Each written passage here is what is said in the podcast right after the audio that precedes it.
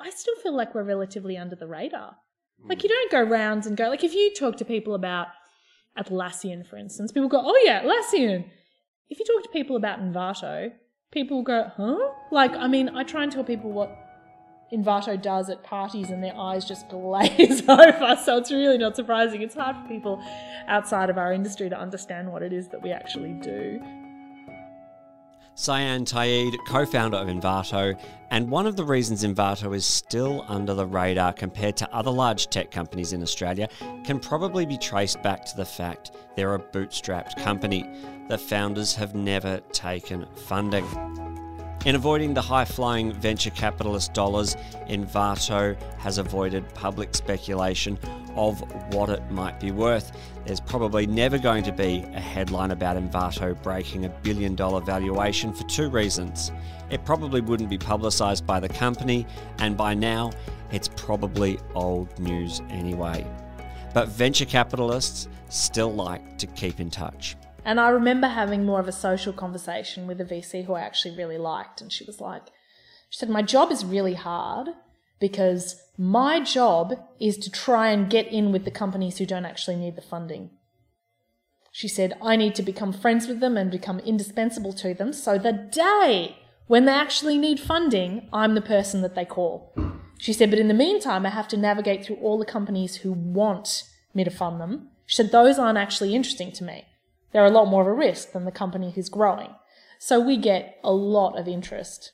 I asked Cyan if there was ever any frustration from VCs that were trying to get involved with Envato? No, because we're always really transparent that it's not, you know, it's not in our roadmap. It's not what we need. It's not in our roadmap. We're a profitable company. Um, we tend to be fairly conservative and keep quite a substantial war chest just in case we need it. If, if you know, an opportunity or a challenge arises that we need to invest in.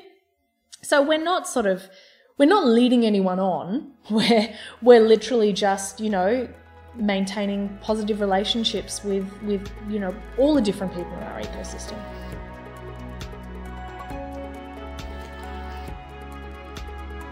With Envato's significant and ongoing success and not being diluted over time through funding rounds, Collis, Cyan, and the Ta'eed family is now on the Australian Financial Review's rich list, sneaking in in 2019 to the top 100 at place 94. When I talked to Cyan, it was at their house, indistinguishable from others in the street, with a silver Volkswagen hatchback in the drive. We bought a house three years ago and before that we always rented. And we bought our one and only car that we've ever had. How long ago? Seven years ago.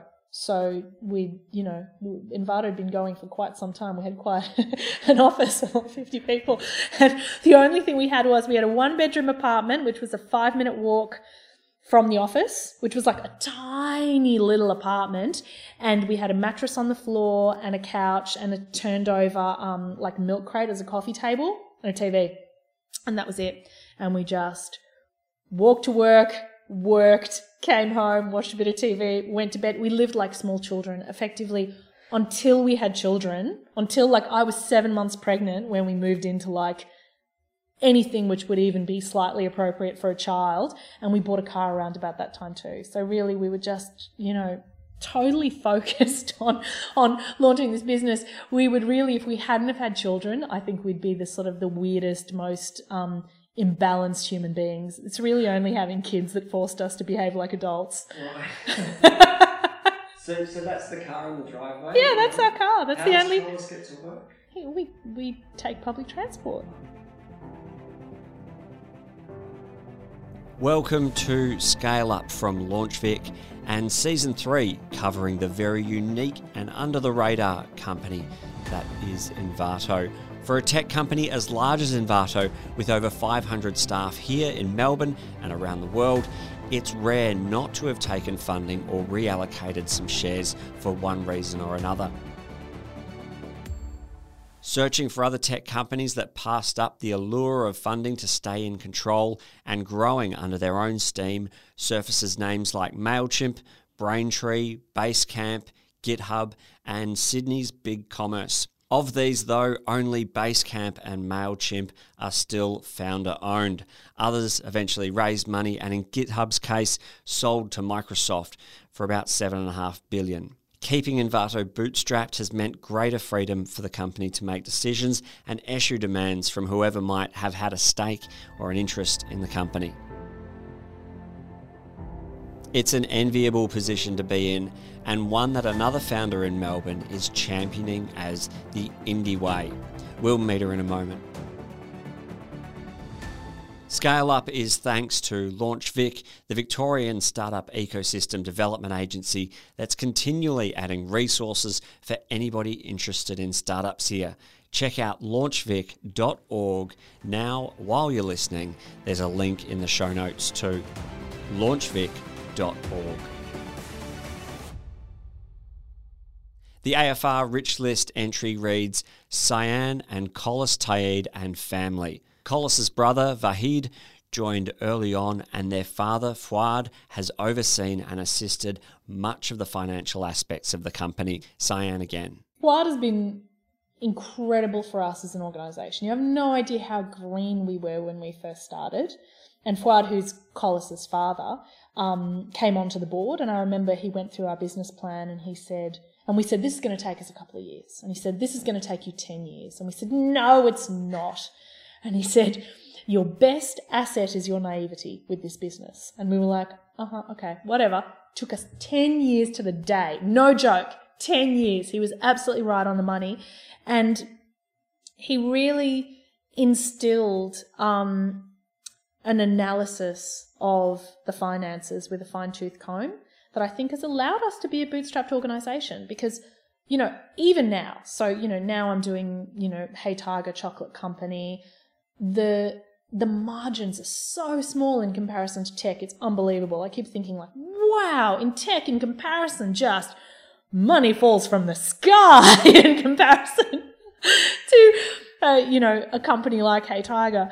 Um, but, uh, you know, I think a lot of tech companies, you know, in order to attract the best talent and, you know, to sort of fit, spend silly money on things and don't have the rigor that a non tech company would have. And we've always tried to have the rigor of a non tech company, except within a tech company, which has allowed us to build up that war chest, which has meant that when we needed it, we could dip into it, which has meant we don't have funding, which has meant we can make all sorts of decisions that are around how we want a company to be as opposed to how a company needs to be when it is focused solely on the bottom line. Fuad declined to be interviewed for this series, but Gus Gollings, senior development lead, has an illustrative story of his experience at the company. Gus had booked a flight to get a developer to Melbourne from Tasmania. The flight he'd booked was about $100 more than another flight around a similar time. It came to the point where I, was so curious about why Fuad would be interested in that level of detail in the business. I had to say to him, I said, I'm so sorry, Fuad. Like, I, you know, I, I don't want to come to you with hundred dollar expenses, but I totally appreciate what you're doing. I'm just fascinated. Like, why, why would you have the head for this kind of detail? Um, and is it, you know, do you want me to count the count the hundred dollar marks with the flights to Melbourne? I'm happy to do it. And he said, Gus, the, it never will leave me. He, he looked me in the eye and said, "There's, I want independence through frugality," and it was a very um, strong aspect of his own personal values, um, the Baha'i values, and the idea that we're beholden to no one while we're frugal. And while we're independent, we have to maintain an eye on the dollar spend in a million dollar business. And I was just stunned by his uh, very genuinely felt and totally unique attitude towards business and finance. And Fuad's a a serious uh, businessman. He he I don't know if you know his previous business history, but you know he's led very large operations, international, multinational operations. So he knows budgets, he knows business. It's not like he's uh, a babe in the woods in any stretch. And he's in large part why Envato has remained independent and successful, that he never let us spend the profits until our tax position was clarified. He never let us overreach. He never let us take money. He never let Collis sell the business off to the developers. In back in the day, it would have been so tempting for Collis, a young man, cash strapped, to sort of strike a deal with a local dev and say, "Hey, buddy, you know, I'll go your halvies in this business if you build the software. I've got the idea." That was so common. That was happening all over town. But he had the foresight to sort of go, no, I'm going to find the money, I'll pay a wage, and I'll keep ownership of the business and control, and I won't take on debt unless it's reasonable and they can manage it internally so interesting and it's it's deeply ingrained in a personal attitude towards life and business and it's just pervasive in the Envato attitude. Collis's brother Vahid is like literally a rocket scientist. Like there's this almost genetic intelligence that comes through in the Ta'eed family.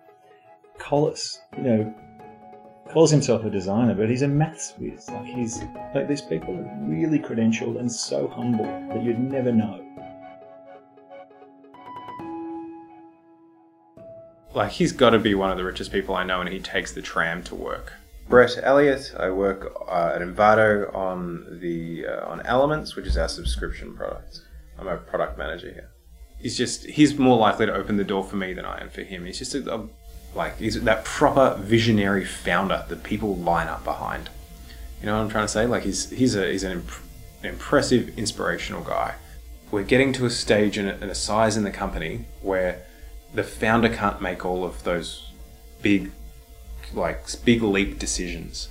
Uh, we're learning now how to uh, how to do that on our own. We're like a toddler moving into adulthood, you know.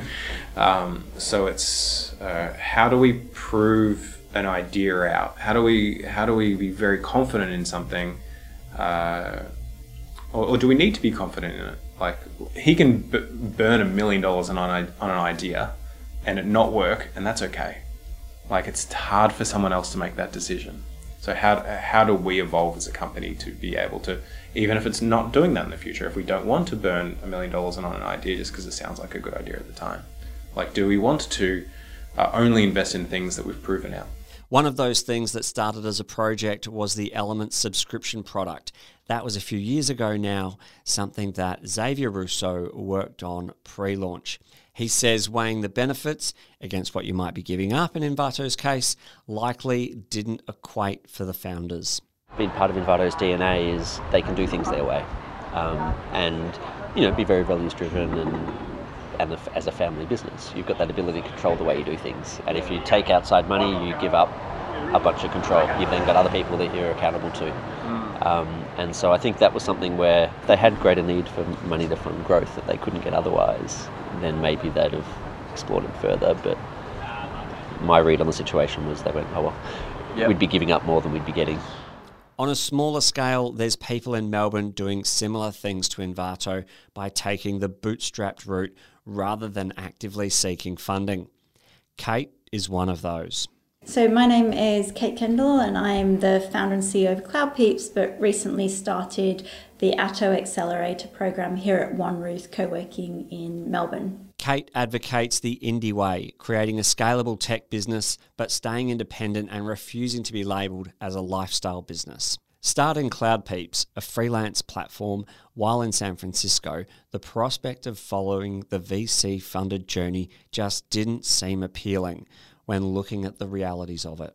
I spoke to Kate at One Roof. One Roof is a female centric co working space in South Bank, just across the river from Melbourne's CBD as I was kind of building CloudPeeps and was uh, among that um, growth at all cost model in San Francisco, I really noticed that it was all or nothing. It's all about unless you're the billion dollar company, you're nothing. Or you know, you raise forty million, you churn through that on customer acquisition costs, and then you know might hire all these people, and then you have layoffs or you can't hit your growth milestones. So was also seeing a lot of income inequality in the city, and the city changing a lot. So just kind of started to think tech wasn't necessarily scaling in the way that I got into the reason why I even got into tech, which was creating products that people love. Mm. Um, it started to become almost like another Wall Street. So the indie way is is saying, well, you can raise money. It's not about just being a bootstrapping pathway. You can raise it, but you raise mindful amounts of capital.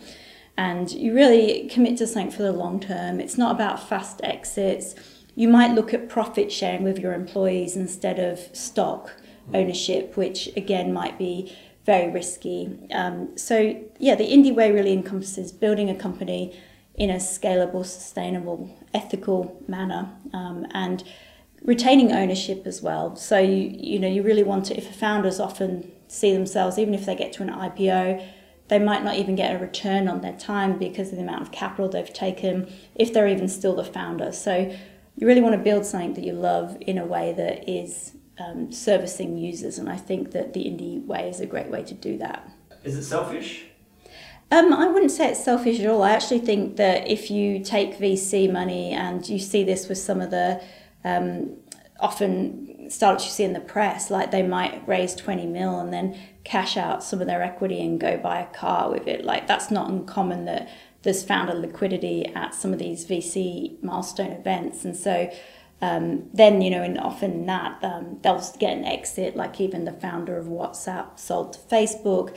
That was initially about the money and now they kind of regret that because they really wanted to build a independent platform for the long term. So I'd say wanting to satisfy users and do it in a way that is authentic and true to you um, is a good balance to have versus you know, being determined all about money. Yeah. Is it sort of like the slow food movement of high growth tech startups? Yeah, I think it's like, I'd say it's, uh, that's why I say indie because it's almost like indie music or indie publishing. You know, if you think about indie music it's or indie films, it's about creating good stuff um, with what you have.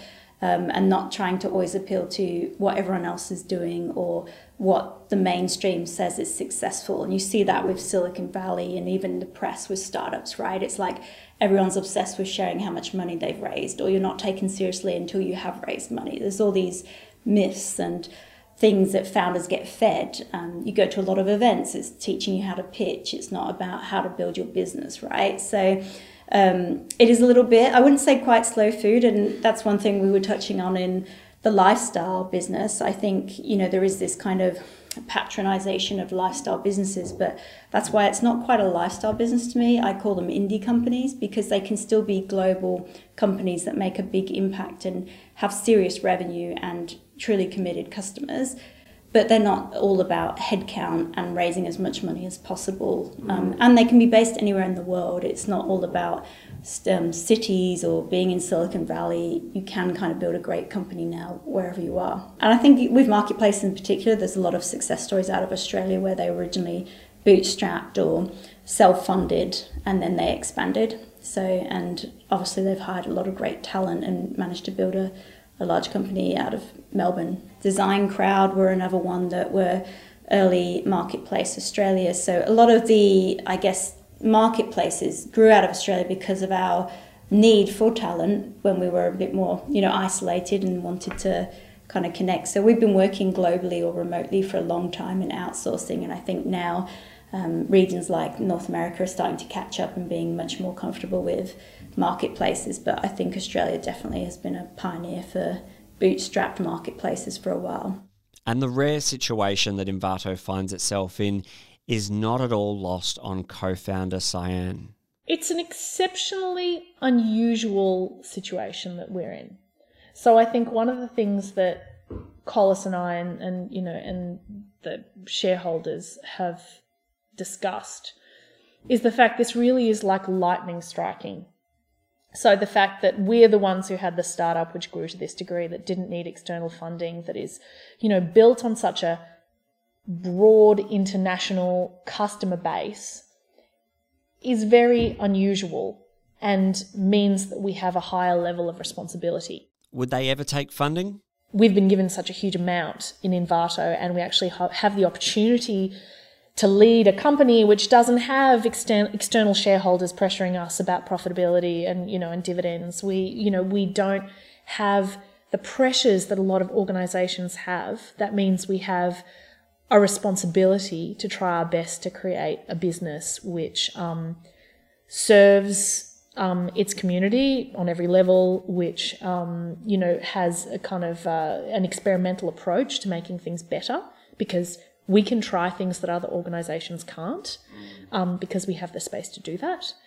Uh, we've you know there's you know, we, we really need to hold ourselves to a very high standard as um, as shareholders and as an organisation because a lot of barriers that other organizations have, we don't have. One day. So far, we, we're still bootstrapped. We haven't needed to take any funding, and I think it would be a major cultural shift in order for us to take it, but you don't know what's going to happen in the future of the business. I would never say never.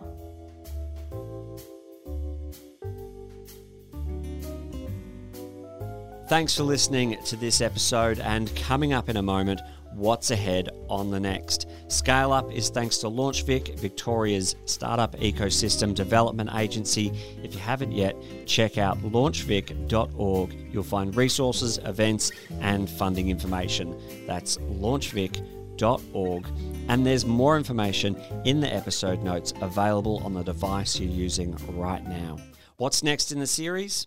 Uh, I was in the middle of a meeting uh, chatting about, I think, paid acquisition or something when it was like someone at the window kind of like uh, waving at me and then another person on my phone like started getting a message um, and, and next thing you know I was like uh, the paid acquisition guy was like I don't know what's going on but um, uh, I'll I'll come back later and our exec teams kind of all showed up um, more or less three or four of them saying you need to go to Slack there's like things are heating up and if you don't have a quick answer then um, you know it's going to not be great. I'm Courtney Carthy. Thanks for listening to Scale Up from Launch Vic. If you're enjoying the series, please let a friend know or leave a review. Episode 3, Season 3 is up next.